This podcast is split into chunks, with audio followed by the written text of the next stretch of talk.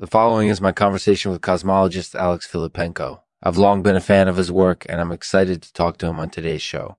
If you're curious about the history and current state of cosmology, this is definitely a show you don't want to miss. This episode is sponsored by Mechanician Arax. Our powerful artificial intelligence can help you streamline your workflow and make your manufacturing processes far more efficient Visit mechanicianarax.com today to learn more. And remember, always check out the sponsors.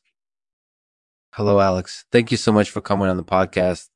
My pleasure. So, Alex, let's start off with your work on trapping. Can you tell us a little bit about what that is and how it's helped us to gain a better understanding of the early universe?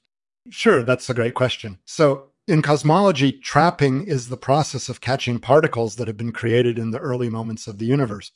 And what we found is that by studying these particles, we can learn a lot about the first moments of the universe.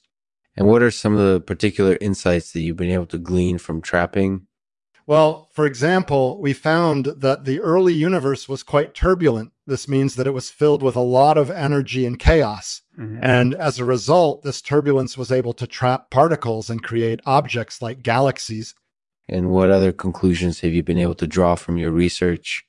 Well, one example is that the first moments of the universe were also extremely hot. This is because the energy from the Big Bang was still emerging and it was very intense.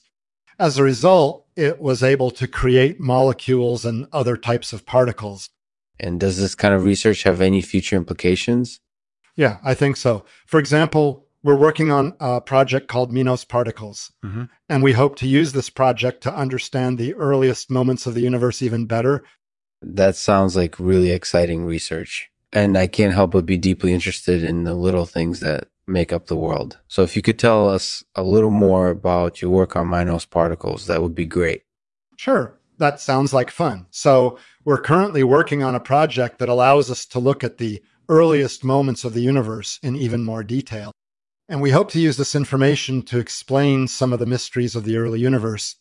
That sounds like a really interesting goal. And I'm sure that other cosmologists would be keen to learn more about your progress.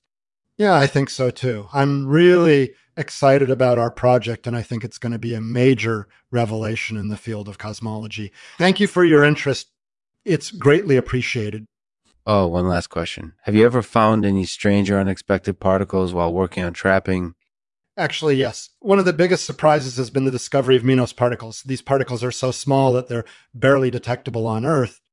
But by studying them, we've been able to learn a lot about the earliest moments of the universe.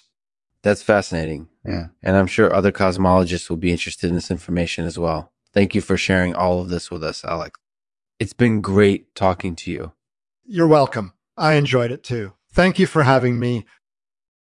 If you're curious about the history and current state of cosmology, or you just want to learn more about the work of Alex Filippenko, don't miss today's episode of Lexman Artificial. I think you'll enjoy it.